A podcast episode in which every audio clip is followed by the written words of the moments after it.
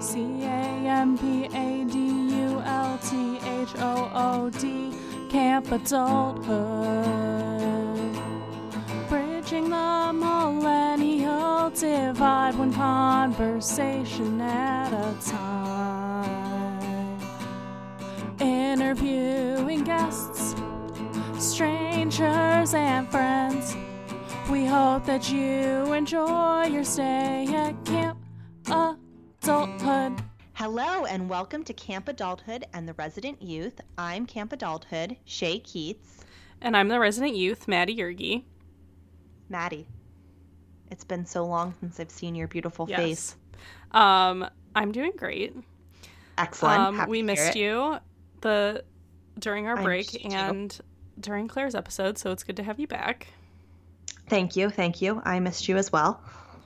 Um, before we dive into our fun topics for the day, um, by the time people are listening to this on Saturday, we have new graphics, new logo, Very exciting. new stuff on all the social media, the website, everything. So definitely check that out. I'll post it all over the gram. And special shout out to past guest Sarah Radin, who expertly designed it all for us. So thank you, Sarah.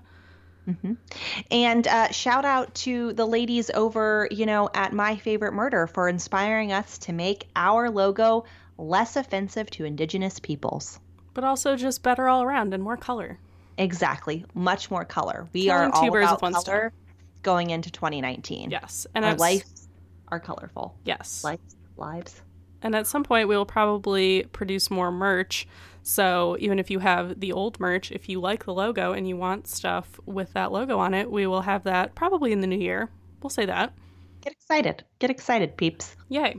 Um, all right, Shay, what is your uh, millennial moment slash So as- moments? As I was just talking to Maddie off mic, um, I'm super prepared today. I have a millennial moment, um, a millennial moment slash campfire topic, a general commentary on something, and then a campfire topic. So I'm very well prepared. it. Which I love, so I just am bragging on myself. Uh, but my millennial moment is this year I got what I am terming my first quote unquote real Christmas tree. And by real Christmas tree, I mean I did not buy one of the $20 tabletop trees drunk in a bucket or I would be drunk. The tabletop tree would be in a bucket uh, from Whole Foods. I actually went out to a proper farm with my proper boyfriend and got a proper tree. So Are you saying that our tree exciting. in our apartment was not real? We trimmed that tree. It and was not in a bucket. and it was real with love, but it was not seven and a half feet tall like the tree That's I have this year. I guess this one's big, Yeah. but Mhm. I will push back on our tree not being real. It was just tiny. That's true. I'll post That's a picture true. of it on Instagram and people can see if they think it, was, real or not. beautiful. It was quite the thing of beauty. All right, so I'll back it up and I'll say this is my first tall Christmas tree Yes, that you went to a farm. that I went to a proper farm.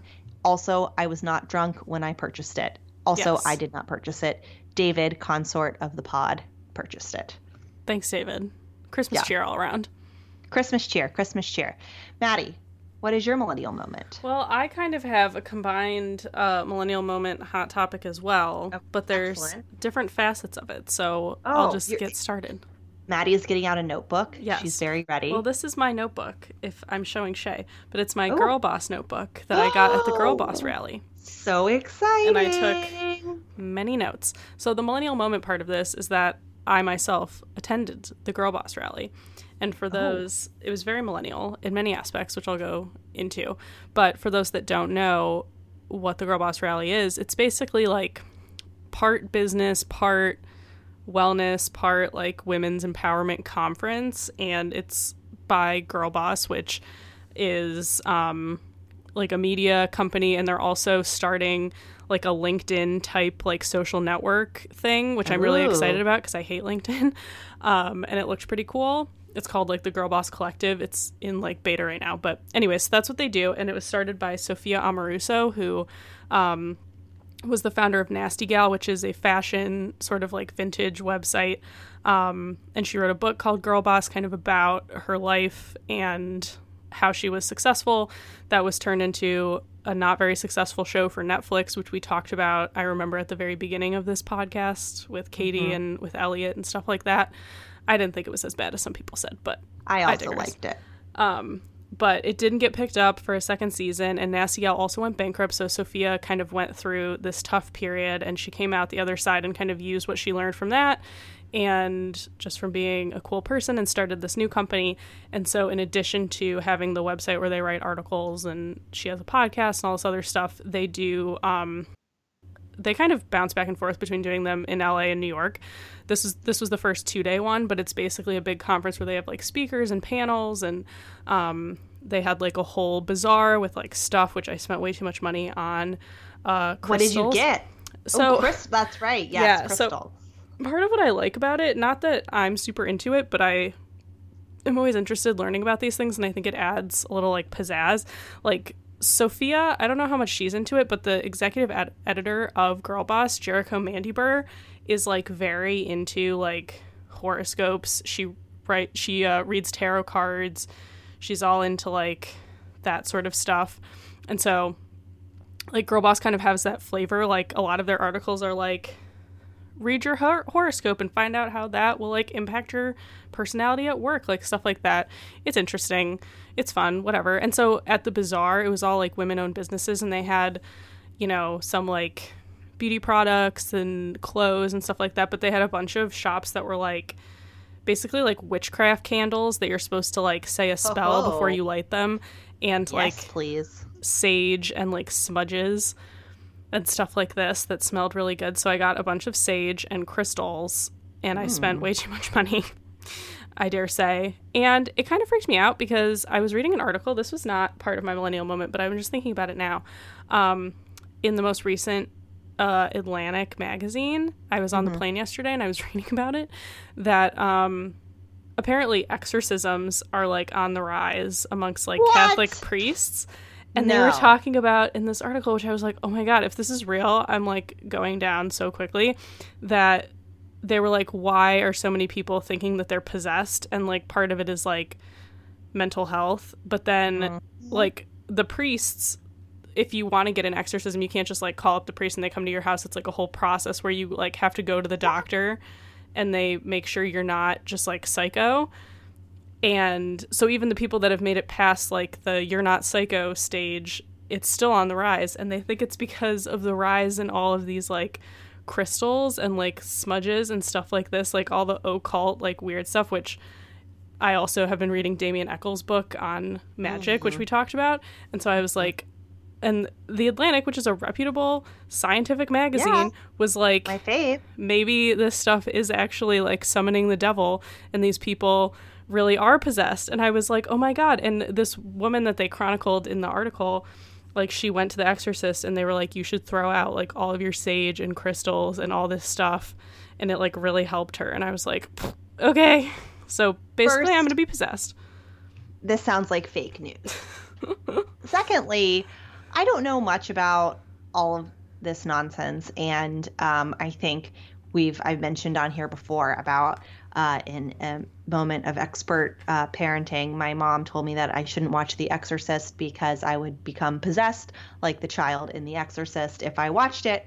Um, but like, I can see if you were like dabbling in like dark tarot or you were getting a crystal that was supposed to like, you know, curse your enemy or something. But I feel like getting a nice crystal that's supposed to like, yeah bring happiness to you and your loved ones and you know sage smudging your house that's supposed to get rid of bad spirits yeah, exactly. so i feel like atlantic fact check your sources yeah it's also like a lot of like native american communities use sage for like other mm-hmm. stuff and like they're not getting possessed by the devil i also think which we talked a little bit about it when chris and christian were on that mm-hmm. if you're like open to that kind of thing if you're like yeah totally i'll talk to the devil like it can happen mm-hmm. for you. But if you're like, I'm going to shut that shit down, yeah. it's not going to happen. Like some people are just yeah. like more open to that kind of stuff and more like susceptible to just like crazy nonsense. And mental health issues are on the rise too. So it could be that mm-hmm. as well. Like people who are actual psychopaths know how to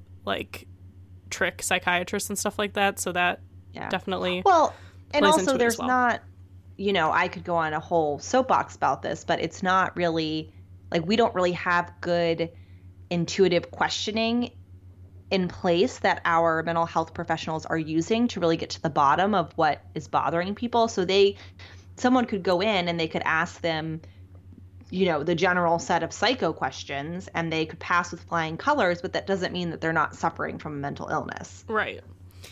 Or maybe people are just getting actually possessed. Who knows? i mean who knows who knows It was very interesting. I'll post a link. So, anyways, I'm at the Girl Boss rally. So there's there was a lot of panels and workshops. And what I like about Girl Boss is it. I mean, we were just talking about like the woo woo stuff. So obviously, I'm gonna, um, you know, be contradicting myself here. But it's very like concrete.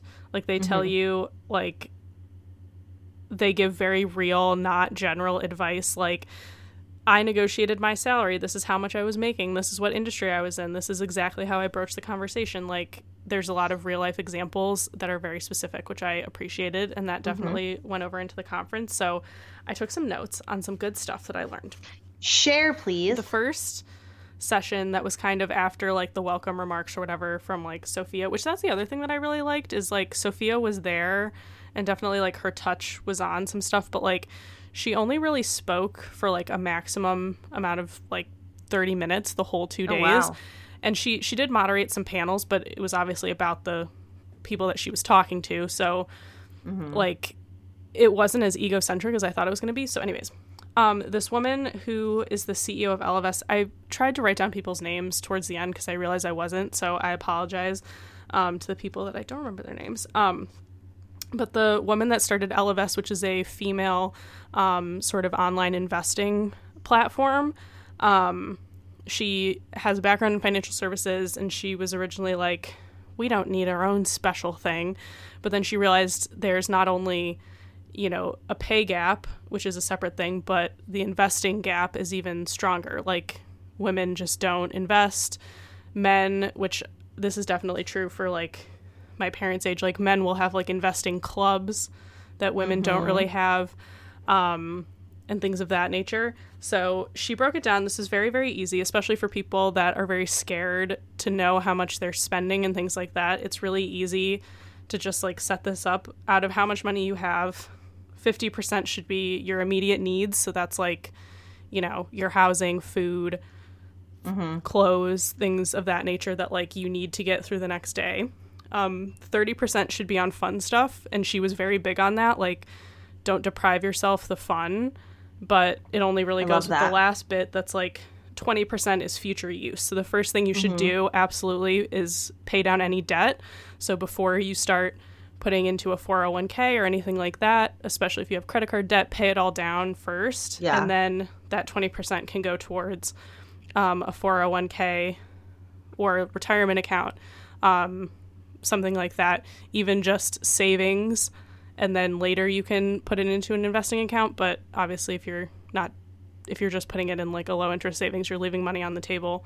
Um, and out of that 20%, you could take 1% and put it into like a fun sort of investing, like take $500 and teach yourself some tools. And it's kind of a low risk way to teach yourself how to invest. Um, So that's what Ellevest recommends. And I thought that was very easy. I think that is very easy and I do really like it, but I do want to comment that I've heard mixed things about that pay down your debt versus add to your 401k. Um, it's definitely important to pay down your debt, especially if you have high interest credit cards, but you know, you're capped at how much you can put in your 401k yearly anyway. So if you're not maxing that out or at least putting something towards it, you can really hurt yourself in the That's true. future. So I I, guess- would disagree with her there. Yeah, it she I was paraphrasing, but it's basically like if you have a dollar, like if you have 20% of your income and you're like what do I do with it? hmm If you're paying 25% on a credit card, you should pay that off before you put anything into your 401k because anything that anything that your 401k is going to make is going to be wiped out by that 25% interest. Yeah. But obviously if you like own your house and you have a mortgage like that's more long-term debt like don't pay your Mm-hmm. mortgage off over 30 years before Yeah. putting into your 401k so look at Yeah. like interest rates like if your 401k is going to make 7% but you're going to be paying Yeah. 25% on a $10,000 credit card like you're Yeah. wasting your money. So that's kind of what she was saying. But another statistic that she was talking about and why it's so important for women to invest for themselves and not rely on the men in their lives or waiting until it's too late is that 80% of men die married and 80% of women die alone after their spouse. Yep. So, um, if you rely on your boyfriend or your husband to uh, do all of the investing, or you just don't do it and you put it off until you're like 40 or something, um, you're not only leaving a lot of money on the table, but you're putting yourself substantially behind. And she also mentioned like, if you are married, make sure you know what your what's in your name, what's in their name, what's in both of your names. Um, you know, it seems really self-explanatory, but a lot of people don't know, and it makes a difference if the person dies and you don't have access to anything, even like your Yeah. bank information. Like a lot of women don't know like the passwords to their bank account and things like that. So just keep that in mind. Um, Very smart. Yes.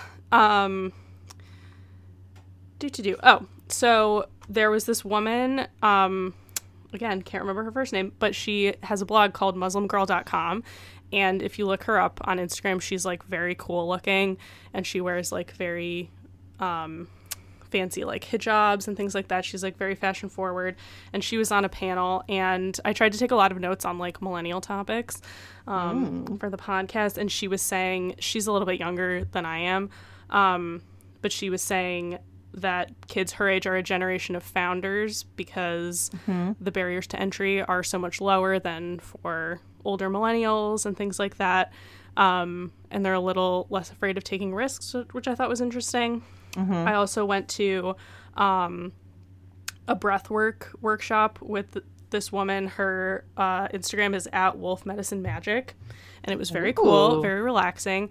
And the other woman um, who was doing the workshop, she she makes like her own essential oils, and she like sprayed them around the room, and it like smelled really nice. It was very fun. Love Um, me some essential oils. Yes. And then probably my favorite panel. So I don't know if you've been to this, um, but the woman, her name is Mary Ellen, I think, Mary Ellis, something like that. And she is the founder of Museum of Ice Cream, which I know they Oh, have Yeah. in like San Francisco and New York. And I haven't been, but I've seen pictures of it, honestly. Um, and you know, it always seemed like one of those things that was like experiential marketing, like getting people to take like fancy Instagram pictures. Um, and Instagram is obviously like their biggest marketing tool, but she really talked about how um, their main thing and the reason why she started the company was not involved with social media at all. It was because she moved to a new city and she didn't have a way to meet friends. And she was like, the only Yeah. way that you can meet friends is by going to a bar or going to coffee or going to brunch. And all those things cost a lot of money. And sometimes they're not super interesting. And it's not a new experience or a way to get to know the city. And it can feel very stale. And so she was like, what's something that people can do together that's not um, you know, that expensive, that's fun, that gets people out of the house. And so she thought ice cream would be a good common thing that everyone likes. And um, she wants to spark creativity. So that's like the thesis for Museum of Ice Cream is bringing people together and sparking creativity. And she said, that. which I thought was so interesting, and I don't know if she's just like full of shit and she was just saying this, but it seemed pretty genuine. She was like, I didn't think that people would have their phones out at all until it started. And that became, and they're completely self funded through revenue. They don't have any outside seed money, no debt, nothing. Um, Yeah. and she was like we don't pay for advertising because people post about it but she was like it's really harmful. And she said that they have days where they you can get in for free if you check your phone at the door. And she was like those are the most fun days. People are so connected. They give the best reviews. Um, so she's like we're trying to build new things that aren't so focused on social media but also cognizant of the fact that that's our biggest uh, source of marketing. Um, so I just thought that was very interesting because I was al- always very cynical about those things, like the Refinery 29, like 29 rooms thing, and like Museum of Ice Cream, and there's all these different um, Yeah. like experiential marketing things. But at least with her company, she was like that was the end result, but not what she set out to do and it, she actually seemed like pretty disturbed by it like she was pretty down on it so yeah I oh i think that that's was interesting fascinating and i definitely am inspired now to go read more about her because i think this is something i think that i really struggle with and i've talked about this before as like a human and a small business owner it's just like i don't want to be putting everything out there but it's so important you know it's like that's how you make your money and it you know um, but yeah. also, I love that the whole concept of the Museum of Ice Cream is to make friends because I think this is something we come back to time and time again as millennials of, you know, why are we struggling to feel connected? Um, which yeah. I think is just really interesting. It is interesting. And they talked a lot about that like during different panels. That was definitely a theme of like who uses social media, who doesn't. Like mm-hmm. it was definitely surprising to me how like companies that I thought were very focused on social media and that was like the main point of why they existed was like mm-hmm. the synergies between the two was not that way and that's what I found yeah. with that um yeah. but there were other different things there the other thing I liked about it was there was a lot of like cool sort of niche things like Museum of Ice Cream and different startups but there was also a lot of like really established companies like Uber, Target, Goldman, JP Morgan um different things like that, which I thought was nice. Like it was kind of it integrated well between people who were like solopreneurs and entrepreneurs and then people who had full-time jobs, which I found really helpful. Like every talk was tailored either to one of those groups or they kind of spoke to both in a way that I thought was really good. Um, mm-hmm. So that was really interesting. Um, the Girl Boss Collective I already talked about.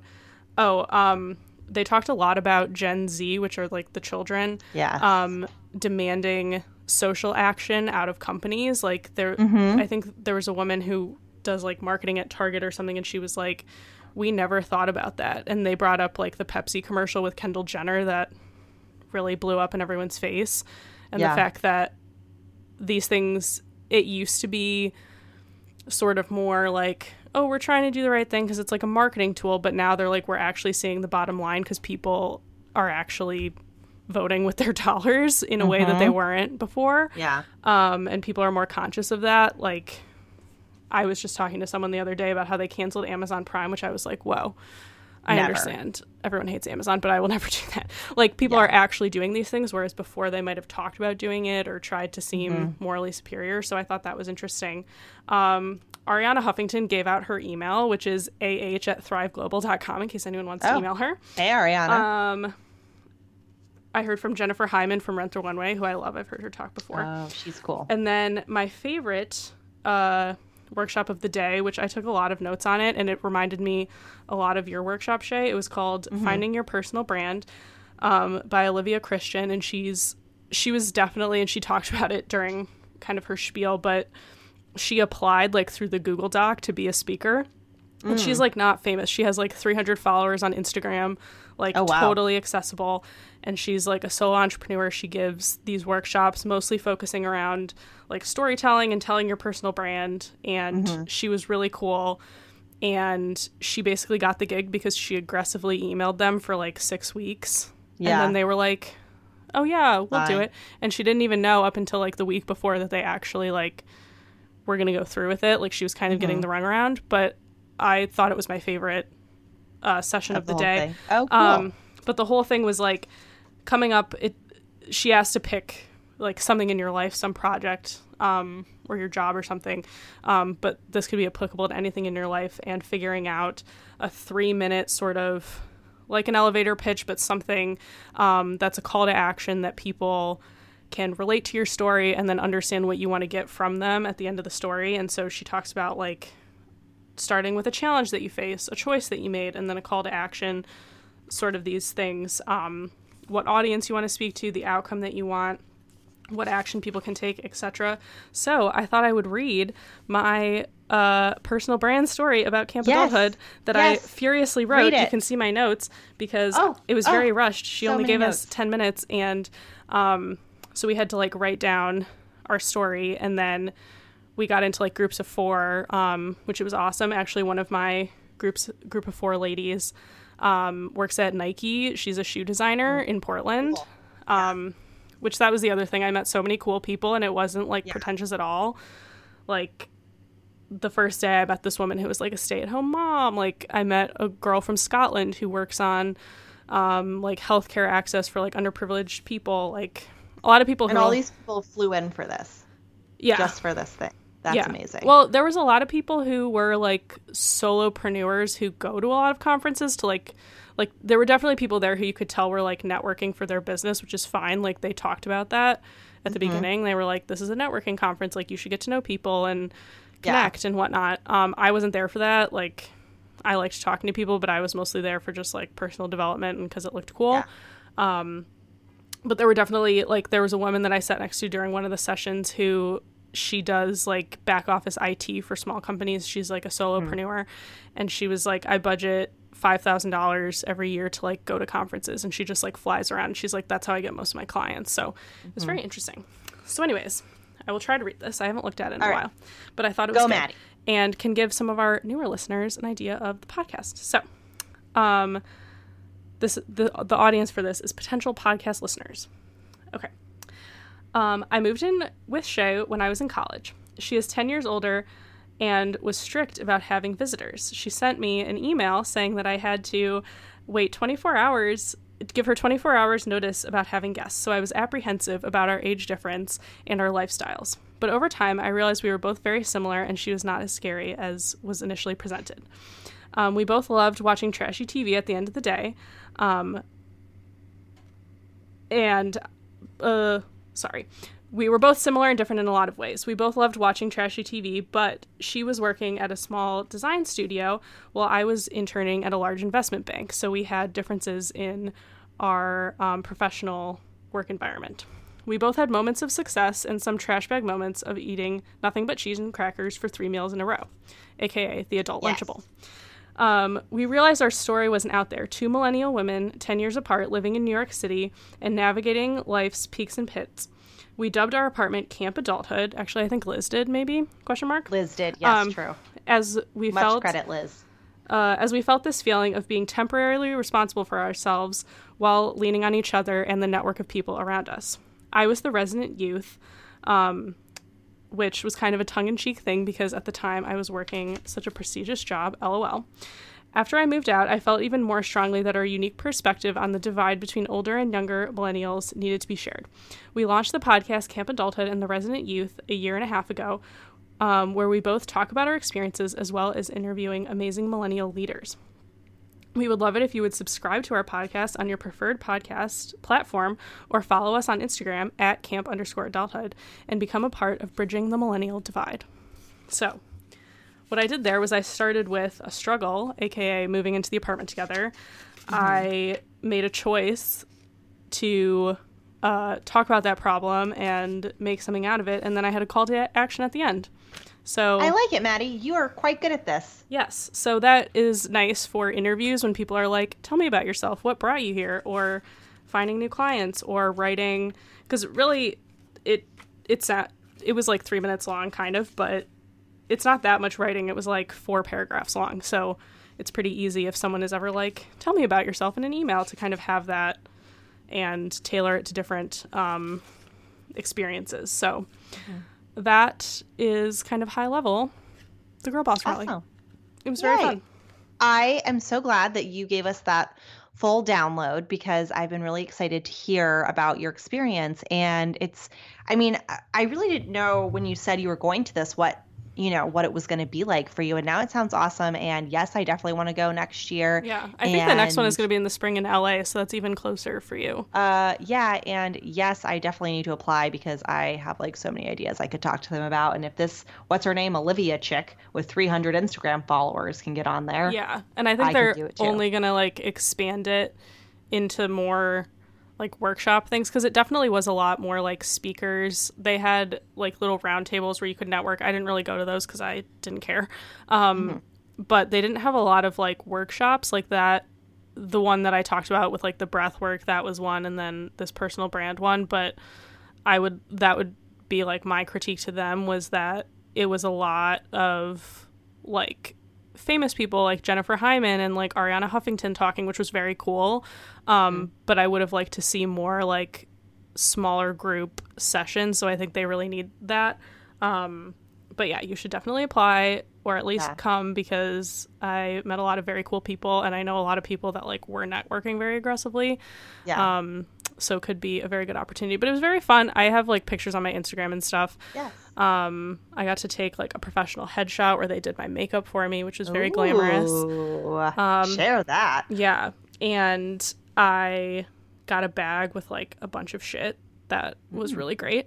Um, so it was definitely worth. I paid five hundred dollars. I feel like I should say that, but it was totally worth it. Like they fed us breakfast and lunch, and you got all these products, and it was like two full days from like nine to like seven. I left early both days because I was very very tired, but there were full days of stuff, and I felt like it was a little something for everyone. Like if you wanted to just do like the networking, you could do that. If you wanted to just sit there and listen to speakers, if you wanted to just like do shopping and like just hang out in like the atmosphere, you could do that. Like it was very kind of do it at your own pace. And like I definitely want you to come and I want our listeners who are interested to come next time. But I thought it was a good experience too to go alone and kind of mm-hmm. like meet up with people during the day that I had met, but kind of make my own schedule and not feel like I had to do anything. Like there was no obligation because I didn't know anyone there and I wasn't there with anyone. But it was very, very great. It definitely met or exceeded all of my expectations. So, yeah, I mean, it's really interesting that uh, so many of these kind of conferences and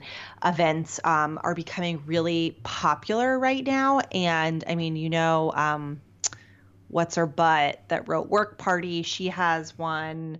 Um, oh, yeah, um, I also I forgot to mention cultivate, this. Yeah, the I know you've talked about her, the woman that started Ladies Get Paid. She was one Ladies of the speakers. Yep. Which I thought yep. that one was really really interesting. She talked about she gave sort of like a small talk on how to negotiate a higher salary or a higher um, wage if you're like a freelancer or something. Yeah. Um, and it was very cool. And she's doing like a one day workshop in like December in Brooklyn. I thought about going, but it was like oh, I've seen that. Yeah. Yeah, but I was like, I'm too I feel overloaded after doing the Girl Boss Rally, yeah. but there's so many of these things and I think they're really great and I think it's a good way to network but also like experience things and hear people talk. Like I would have never heard that Museum of Ice Cream Girl and I would have died thinking that she just did it to take advantage of Instagram when really that's not the case. So yeah. And I think it's just, you know, it's interesting all of these different uh conferences, they just show that this is what millennials really value. They val- value personal development, and if they're going to spend 500 bucks on something, which I think is a completely attainable. I mean, I'm surprised honestly it was only $500, but it's an attainable amount that's still a little bit of a stress that puts value on the experience. Yeah. Um, I would have paid and, more honestly now that I've yeah. gone to it because I got like $200 worth of products, so that in mm-hmm. and of mm-hmm. itself is like has paid for half of it plus um you know like meeting people and hearing people speak like if i just went to go see arianna huffington speak i would have paid 40 or 50 dollars in new york yeah. but i got to see like 12 of those you know what i mean yeah. so definitely worth it i think exactly i love it well now i feel like my various hot topics are stupid no do it i love it so in depth well it's um, just because i had notes and i wanted to get it all down there because i was like I feel like Girl Boss as a brand and it yeah. was very like Instagrammy and like there were different like things around and the whole idea of the conference and everything is like very millennial. So I wanted to make sure I gave people the highlights and shared what mm-hmm. I learned. But yeah, I love it. What are you? What is your topics well, that you have? I will just mine is kind of. I'm just going to do a little co- some pop culture commentary. Oh, I love it. Uh, beginning it's, it's gonna it's gonna take us to some interesting places uh, it's gonna begin Great. that i saw that uh, Jon Snow and his dumb face uh, were accused of cheating on his wife uh, I knew he sucked. rose leslie um, but he like totally denies it and she denies it but it's a it's a russian model uh, olga vlasova can you imagine Jon Snow him. having sex like kit harington i can't no, it's disgusting. Like I, I know he's no. had like sex scenes Right, in Game of Thrones. Yeah. Yeah. I just well, I mean, it, I do have to say, him and his now actual wife IRL, that that was a pretty sexy scene. Nah. I think she okay. brought like 80% and he brought like 20%. Well, exactly. In terms of sexiness, uh, Rose Leslie is like a thousand percent. I feel like I should put Kit this on a t-shirt. like four percent. John, I'm going to put this on a t-shirt. Right. Next rave of merch. Yeah. Jon Snow cries during sex. Yeah, I love that. I think just, I think we should just make a T-shirt that says Jon, Snow's dumb face, It's true, but and then maybe with a picture of. His I've talked to so many people about this, including Corey many times, and everyone thinks that our opinion is wrong. So I don't know how many T-shirts we're gonna sell. Well, you know, we can just what? get one for you each. and I can each wear one. Great. Um, but anyway, it basically got me thinking as I think about regularly, and I don't know why this stresses me out. But uh, so Maddie and I began watching Game of Thrones together, and Maddie is the only person I can watch Game of Thrones with because she's the only person who, like me, both appreciates it and thinks it's full of things like fake medieval technology and Jon Snow's dumb face. It's true. Um, Why don't they have the guillotine? So, ah, so dumb. Um, but here is my problem. I'm now I have to watch season five, six, and seven, and I still want to watch it with Maddie because we we're committed to watching it together. But now. Now, when we see each other, we have too many other activities, and now I'm so far behind. So, do I watch it by myself? What is the etiquette of when one starts watching a Netflix series or HBO series with one's best friend, and then, you know, the show takes two years to come out with the next season, or someone moves. Like, what is Well- the etiquette? Why does Emily Post not talk about this? I know. Well, there's there's a couple things that I think we could do. One is that personally, I won't be offended if you continue watching it.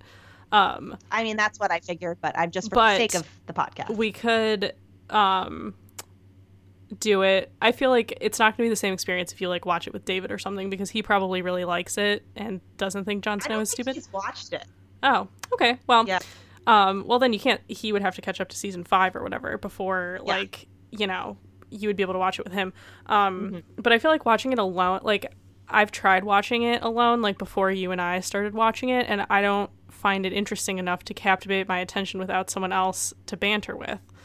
Yeah, so that's my problem, which is why I don't think it's the best show ever made.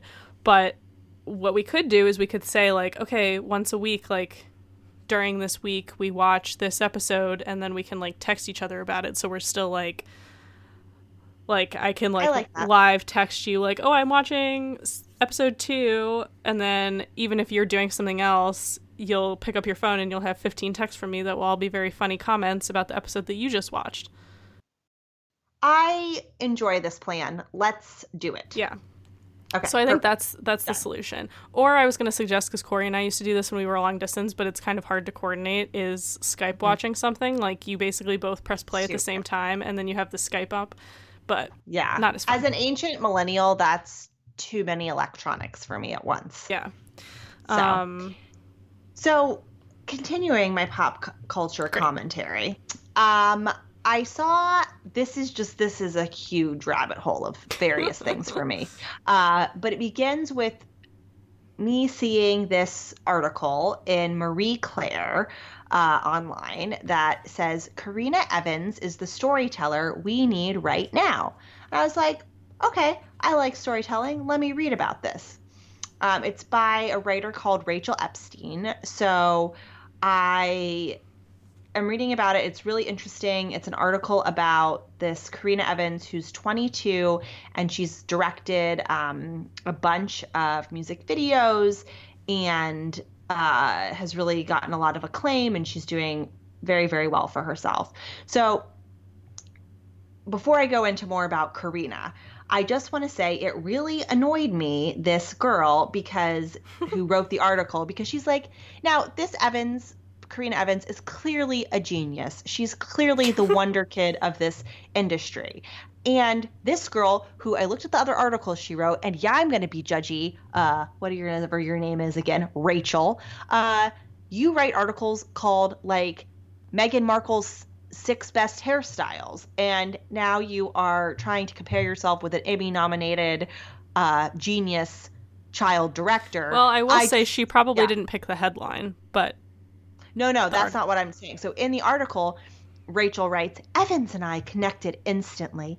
As millennial women in our early 20s, first of all, if you're in your early 20s, you are not a millennial. That's true. Number well, one. I consider myself still in my early 20s. I'm not 25 yet. That's true.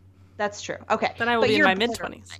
You're borderline. Yes. um, were often labeled very young in a condescending way. When I told her how inspired I was by her craft, taking traditional music videos and transforming them into short films, and referenced our one year age difference, she immediately understood what I meant. I used to lie about my age, so I often forget I'm 22. You know how it is, she says to me over the phone. We have to stick together. There's such a false perception about millennials and young women. I just kept that a little secret for a while. And I just was like, this whole Dumb. paragraph just is dumb and just shows how both of you are children. Yeah, I feel Uh, like it's it's also indicative of some potential bad editing at Marie Claire because it, it reminds me not that the subject matter is the same at all, but there was an article that came out um, in the New York Magazine that got a lot of shit, and it was a profile of Soon-Yi Previn, who's Woody uh, Allen's wife, and the magazine got a lot of shit because the person who was profiling them is a close personal friend of Woody Allen and Soon-Yi, and they inserted a lot of you know personal sort of effects of like why they're so close and things like that and it just undermines the journalistic credibility of the article and the objectivity if you're making it about yourself. So i feel like it's a little bit of that as well. Yes, exactly. So, like it's just I poor just- writing it's poor writing and that's why i'm like i don't this girl like i'm very glad you're an assistant editor at marie claire. I know that's a hard gig to get and i really appreciate it but you are so full of yourself and i yeah.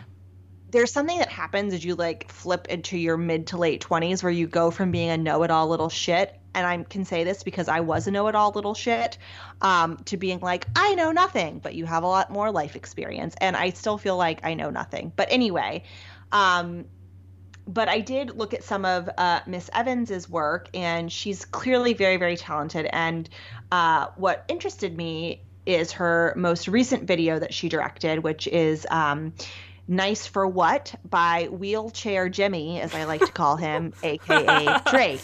love it Um, if you don't know why I call Drake Wheelchair Jimmy and why I have a complete monologue about how Drake needs to check himself before he wrecks himself because he will forever be Wheelchair Jimmy from Degrassi. Um, the next generation, you can, you know, send me an Instagram message and I'll tell you because I think I've already said this on here before.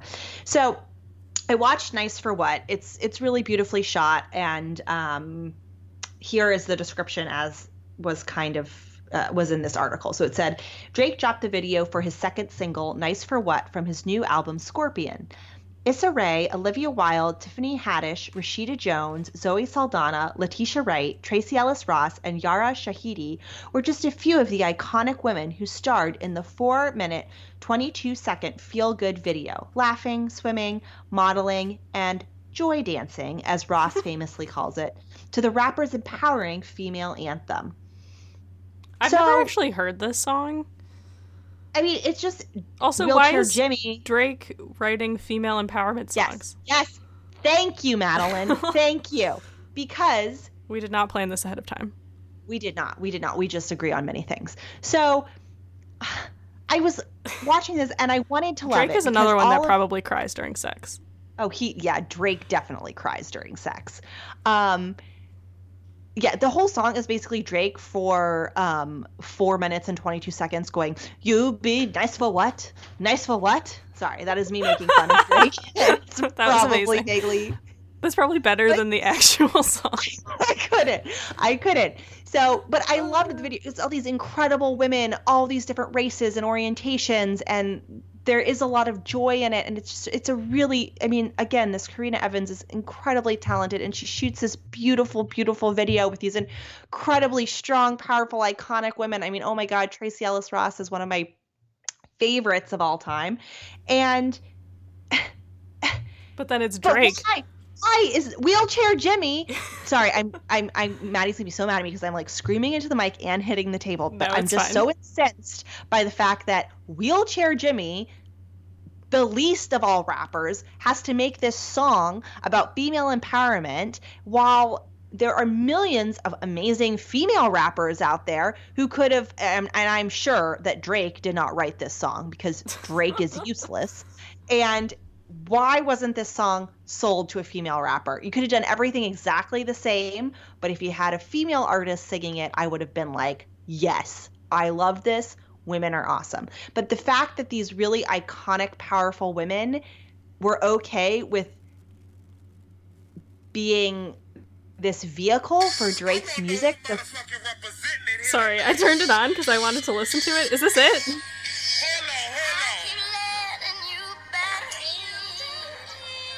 Hold on, we'll get it to the chorus. Dance party. I just want to hear Drake. Oh, that's him. Okay. Okay, so it's like typical Drake. I see. I just wanted to get a context for the song before we continue the discussion. So anyway, I just like I mean, I love the concept. I love the women. I love the direction. I can even like yeah, the give 10 seconds I just saw, it looked very beautiful. yeah, I, I can give him a high five. But the idea that still, after all of this work and all of this women, the work that these particular women have done, that they have to use freaking wheelchair Jimmy to have a platform, just enrages me. Uh, yeah. Also, can we remember Hotline Bling and that video? It was not good. It was a Yeah. meme. Have you ever seen the video, the great video that me, myself, and former guest of the pod, uh, Jen, and our friend Danielle did, where we made Danielle's puppets dance to Hotline Bling? No, like the puppets from her like puppet Instagram. Yes. Oh no, we I made them do that. Bling, and it was Oh, one great. of the best moments. Yeah, that's it's an appropriate Uh, song for that. It's an appropriate song for puppets. It's not an appropriate song for Tracee Ellis Ross and other esteemed women. Exactly. All of his music videos should be puppets because that is the type of music he makes. We're gonna get so, much So- hate mail for this because people love how uh, Game of Thrones and Drake so much. Yeah, right. And I think the thing is, that, like, at the end of the day, like, I too love Game of Thrones.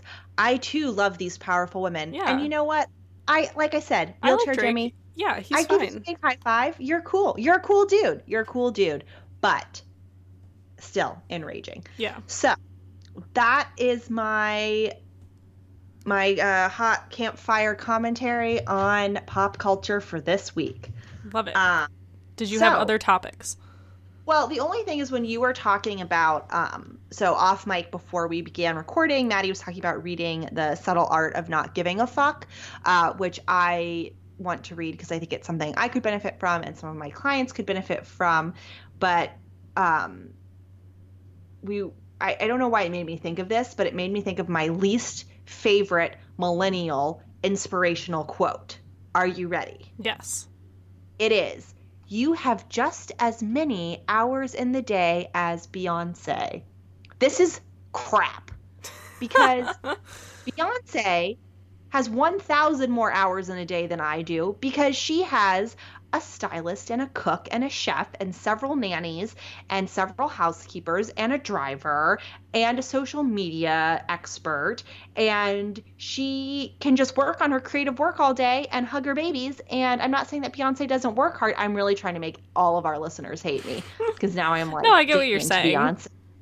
But I just think when we put that out there as an expectation for people, like you're gonna fall short. Yeah. Because again, Beyonce is a genius and she has a huge team. I am not a genius and I have no team. So no, I don't have as many hours in the day as Beyonce. Today proved it as I got distracted by many things. Yeah. Um so no, I definitely agree that that they talk a little bit about that very thing in the subtle art of not giving a fuck that most people are very average obviously the operative word being average most people are average and ordinary and won't do extraordinary things like beyonce. But if you do and he kind of talks about a little bit of like the exceptionalism of millennials and the way that we were raised to think that we were special and things like this and to think that you you have a whole plethora of options so therefore you can do anything and you can do all these great things it's like actually most people won't fulfill that because they don't have the ability to, they don't have the time but you have to be able to be happy with what you have and not compare yourself to others but compare yourself to how you were yesterday. Exactly. so don't compare yourself to beyonce compare your, yourself to yourself kind of thing. And I think this is the thing that it just sets this it's even less about comparison and I think it sets an unrealistic expectation um, because again like you said you only have to be better than you were yesterday and you have to learn how to be content with what you have. And i think we put a real in american culture there's this huge value on hustle. And i think hustle is really important. Yeah. i mean i'm an entrepreneur. I've worked for entrepreneurs. But you can be there's a couple um, writers that I found recently that I've been following who are amazing writers and who do plenty of hustling, but they have decided not to make their life about the hustle and they're not any less successful. Yeah. They talk you know? about that so, at the Girl Boss rally actually. Arianna Huffington, which her new business is called Thrive and it's like she has a website and everything, but basically when she was running the Huffington Post, she had like a huge health crisis where she was like exhausted mm-hmm. and dehydrated and wasn't taking care of herself. And so she, when she left mm-hmm. the Huffington Huffington Post, she started this business that's all about um, you know being productive and taking care of yourself and what that actually means and the mm. science be- behind drinking water and getting enough sleep and these very basic things that no one does um, and how important mm-hmm. it is to thriving and she talked about that with sophia amoruso who was kind of moderating the talk that there's this like hustle porn online of like mm-hmm. who can work harder, who has the most posts online, who has the most products launching. Mm-hmm. And you see it with celebrities like people are trying to do more with less or you know who works harder yeah. or even in the corporate world worlds like who's working the most hours these types of things that don't really mean anything exactly and i think it's really interesting like i was having actually talk about this with a client of mine today who she's an incredible woman and i'm so proud of her but she is currently um, changing careers. So she's worked her ass off so she can actually take six months off from work and figure out like what exactly does she want to do. And I don't think she would mind me sharing this, but in our call today, you know, every day, every time I have a call with someone, I ask about their wins and challenges. And she said one of her challenges was resisting the urge to sleep in and take a nap or take a nap during the day. And I was like, we need to stop putting these value judgments on things like taking a nap. Like you've worked yeah, your ass off for, for 15 years. You're about to work your ass off for another 40 years. Like you've got 6 months. If your body is saying you need to rest, then you need to rest. If your mind is saying take a break, take a break. Like there's no inherent value. I, I, know Ben Franklin says, you know, early to bed, early to rise, ugh, rise makes a man healthy, wealthy, and rise. But there is really no inherent value in waking up at 5 a.m., you know. But if waking up at 5 a.m. makes you personally a more productive person, then do it. But if waking up at 10 a.m. makes you live your best life, wake up at 10 a.m. So this episode can be subtitled Shay Has Many Rants. No, I love it. I think that's very important. And I think we obviously, social media fuels this, but even just like corporate culture, like I see it at work where people are like, oh, well, so and so took an hour and a half lunch yesterday. It's like, okay, well, we also, we don't know what they were doing, first of all, but like, yeah, who cares as long as they're getting their work done and they're happy and their boss is happy yep. with their work. Like, I think that's kind of the mindset. And I think, mm-hmm. um, you know, it was interesting too at the conference. They talked about kind of the trends in mm. like wellness and like fitness and stuff like that. And they were like 10 or 15 years ago, it was all about like exercise, whether that was like CrossFit or like doing yoga. Like yoga had a huge boom like 10, 15 years ago. Um, yep. And that's still very popular, but it was all about like physical movement. And then now it's kind of turning more to like, an individual like sort of more spiritual thing and yeah. but it's definitely all trends and they were like you can't look at your own self-care which even that in of itself is like an overused term whatever mm-hmm. but like you can't look at it in terms of a trend and what's available on social media you have to look at what works for you and if you're one of those people that loves to you know do crossfit every morning like do it and do if it you're listening to a podcast and they're like, well, you should be meditating more and you shouldn't be working your body out as much. And like, mm. you know, we talked about that with Emily as well. Like, there obviously is science, and at a certain point, you're pushing yourself too yeah. hard, but people work at different wavelengths. And I've definitely seen that. Like, exactly. even at this conference, like, there were some women who were like, I only work six hours a day. And like, I spend so much time with my kids. And then there were other women that were like, when I was building my business, it was so motivating that I was waking up naturally at 5 a.m. and going to bed at midnight. Mm-hmm. And like, I just loved working on my business and that's what made me happy. But it's like, that's what I like about seeing all those stories kind of together and not focusing on Yeah. one thing and getting multiple Yeah. opinions. Yeah, I think you're so right. And I think we need to, as women particularly, we need to be more vocal than that. And that is one thing I have to say, like, even though I've probably the like theme of 2018 for me is going to be I struggled with social media, but I do really like that I think there your are a lot social media women. is really good. Thank you. It's just not as like I need to be more consistent with it and I need to like I need to Yeah. just use it. I think it's also like not to get into like a philosophical discussion about Yeah. your job, but like I think there's it's making the shift between like personal social media mm-hmm. and like professional cuz like I was Yeah. talking to my job about this and I even saw it cuz I don't really post Instagram stories cuz it's too much work and like I don't really care cuz I'm not really trying to like Yeah. brand myself, but the engagement I saw, like when I was posting stories from the Girl Boss rally, was like almost all of my followers were looking at them.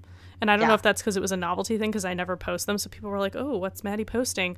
Mm-hmm. Or if it was like the content or whatever. But I think like utilizing those tools and thinking about it like the same way like I have to send like a weekly flash of like financial information to my boss and like different stakeholders like thinking about it that way of like Instagram stories like we're going to post like one per week and just setting those goals. I don't know if that would be helpful, but I think I can see Well, I- in what you're talking about like Yeah. it's a struggle between like oversharing and like how to utilize it and thinking of it as a chore and like I think Mm-hmm. Yeah. that way about my personal social media, but in terms of like stuff that I do for my job that I would never do for my personal life, like Yeah. You just there's do some it. of that. Yeah. yeah anyway i think it's really i think it's all very interesting um, but we have been jibber jabbering for almost an hour so should we move on to the practice tent do a couple questions Yes. and How many wrap do we have left? Well We've got to be getting think- close to the end, right? well there's like 30 some okay did we do the what is the greatest accomplishment of your life Yes. okay did we do what do you value most in a friendship Yes. so treasured memory Uh, yes. It was like treasured and then Terrible like worst memory. Yeah, we did those. Yeah. Okay. Uh, so if you knew that in one year you would die suddenly, what would you change about the way you are now living? I think Why? we did that one. I think we did that too. Yeah. Uh, what does friendship mean to you? Yes, we did that because I remembered it What roles do love and affection play in your life? Yes, we did that because that was the last episode because we talked about the love languages. Oh. Perfect. Yes, because we've been doing it in threes. Okay. Um, number 22. Uh, oh. Oh, this is good. Okay. This is going to be called the Maddie and Shay Love Fest. Great. alternate sharing something you consider a positive uh, characteristic of your partner. I'm saying Maddie is my partner. Oh, okay. uh, share a total of five items. oh, and we're supposed to go back and forth. Yes. Say that again. It's positive quality. Yes. Alternate sharing something you consider a positive characteristic of your partner. Okay. Uh, share a total of five items. Okay. Great. I'll start. Okay. Shay is a great dog mom and also a great stepmom to the children Aw, slash dog. you, but I think Benson is a good dog, and I don't think there's anything as a good or bad dog, only good or bad owners. And I think Shay's a good I- owner. Oh, thank you. Uh, Maddie, I think you are an extremely hard worker, and I love that you always just get things done and that you don't like you don't him and haw over it. You just are like, okay, I'm going to do this, and then you do it, and it's always awesome. Thanks. Um, I think your I guess we'll go back to what we were saying what we were talking about earlier. I think your social media is really good and I also really like your blog posts. Which there hasn't been anyone recently, but I Oh, really thank like the old ones and I look forward to more. I love that you're inspiring me to work more. Um, I really enjoy that even though Maddie kind of works this corporate financy job, even though she works at a very cool company, she is also one of the coolest people that I know and is just always in touch with um, like cool pop culture things and music. And like Maddie reads a lot of really interesting books, and I love the things that you put in your brain. Wow, it's so nice. I don't think anyone's ever called me cool before. um, I really like this is these are probably supposed to be about like personality things, but like whatever. I really enjoy Shay's different um hairstyles. Like you had a very cool half shaved haircut mm. for a mm. while, and now you have a very cute short hair. And I like that you take risks. Um, I love how Maddie is loves her family so much and is really um, involved with her brother and her parents, even though sometimes her brother, friend of the pod, Jackson, is a bing bong. Yes, Jackson is a bing bong. I could probably say the same about you, but I won't use that as my fourth one. But you, you also care a lot right. about your family. Okay, sure, I'll go with that. Shay cares okay. a lot about her family, and she puts them before herself a lot of times. So, yeah, they should be um, very grateful. Thank you. Uh, I think Maddie is, even though she is a toughie, she you're also a secret uh, softie, and I like that you love puppies and The Bachelor and some oh, yes. very lovely things like that. Oh my god, everyone loves puppies. I know.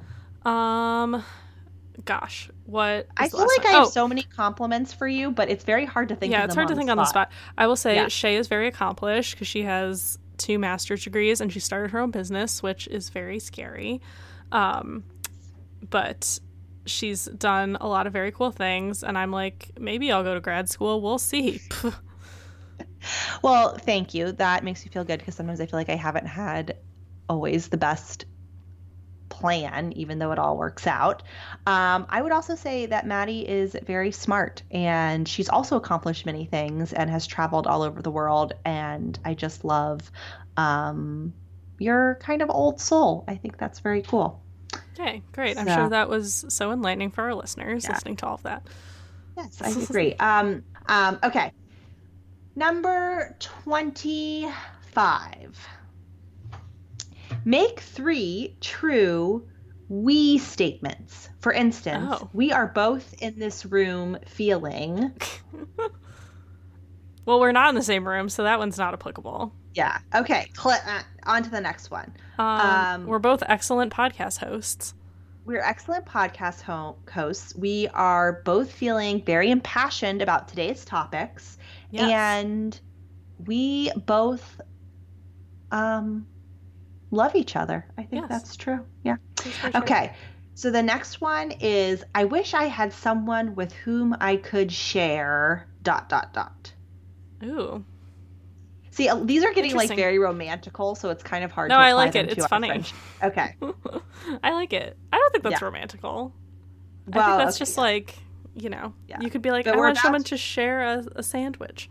Yes. Um, no, I don't know. Honestly, I feel like I I don't really have a lot of like secrets that I'm like I need the perfect person to share this with. You know what yeah. I mean? Like, so I don't really know. Like,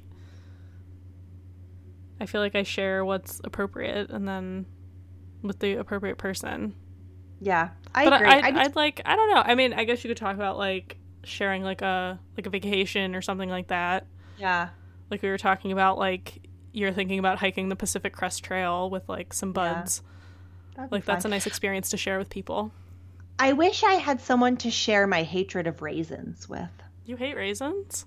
I hate them so much, Maddie. Why? You don't even understand. They're like disgusting sour flies in your cookie. do you do you dislike both the the purple ones and the other types, like the lighter ones that are if sometimes I, in like a salad? Like the golden raisins? Yeah.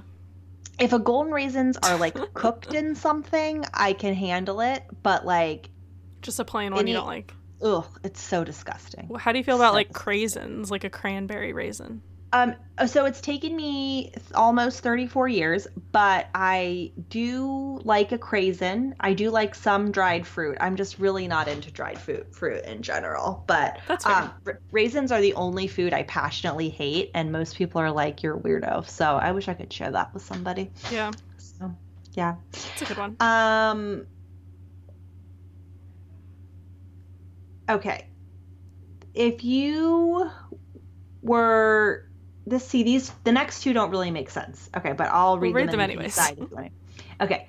If you are going to become a close friend with your partner, please share what would be important for him or her to know. Like if you and I were to become friends. Yeah. Oh. See, I feel like a lot of these are like repetitive, but yeah, I agree. I I understand why cuz I feel like some people like they share different things with friends than they and they would hide it from like a Yeah, partner. partner. Yeah. Um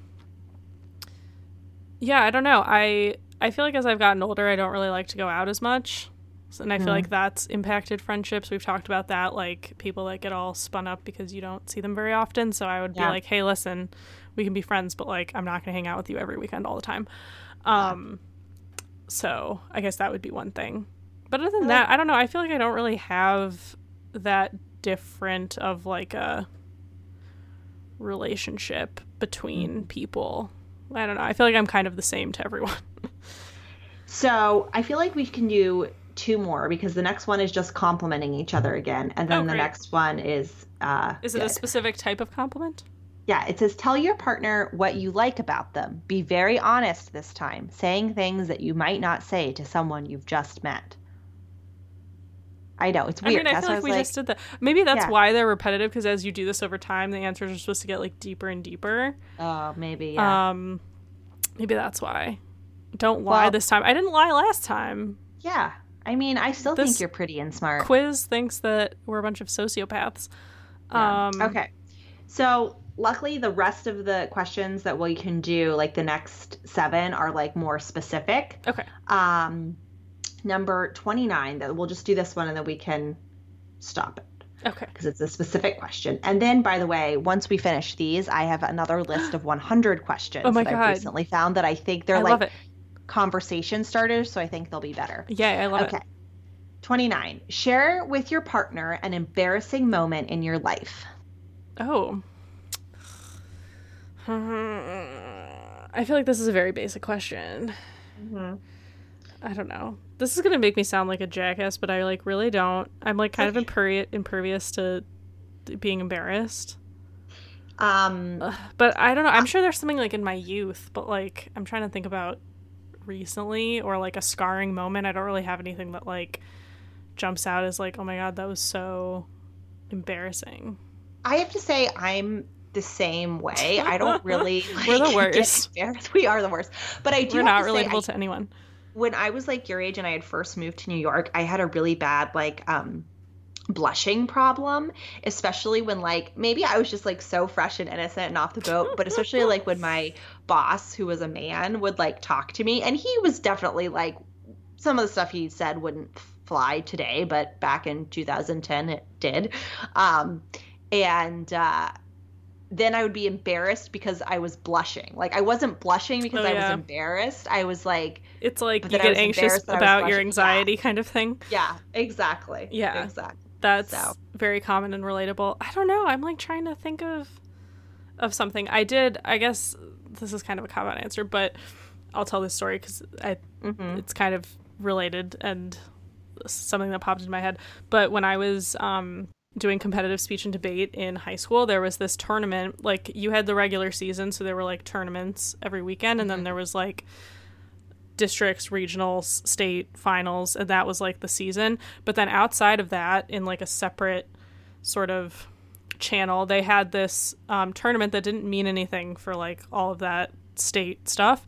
Um, it was just like a fun tournament, and it was on Mackinac Island, which is the island between the upper and lower peninsula of Michigan. And there's no cars there. There's only horses, and it's very like old timey and fun. And there's this big old hotel called the Grand Hotel, and they would have a speech and debate tournament, and they would also have slam poetry and like other things. And Ooh. um, I started going there in middle school, but it's really like it's a high school tournament, but you can enter it as a middle schooler. Um, and one time when I was in middle school, it was like because it wasn't part of like the regular season, so I used to do like very serious speeches on like concussions in sports and things like that.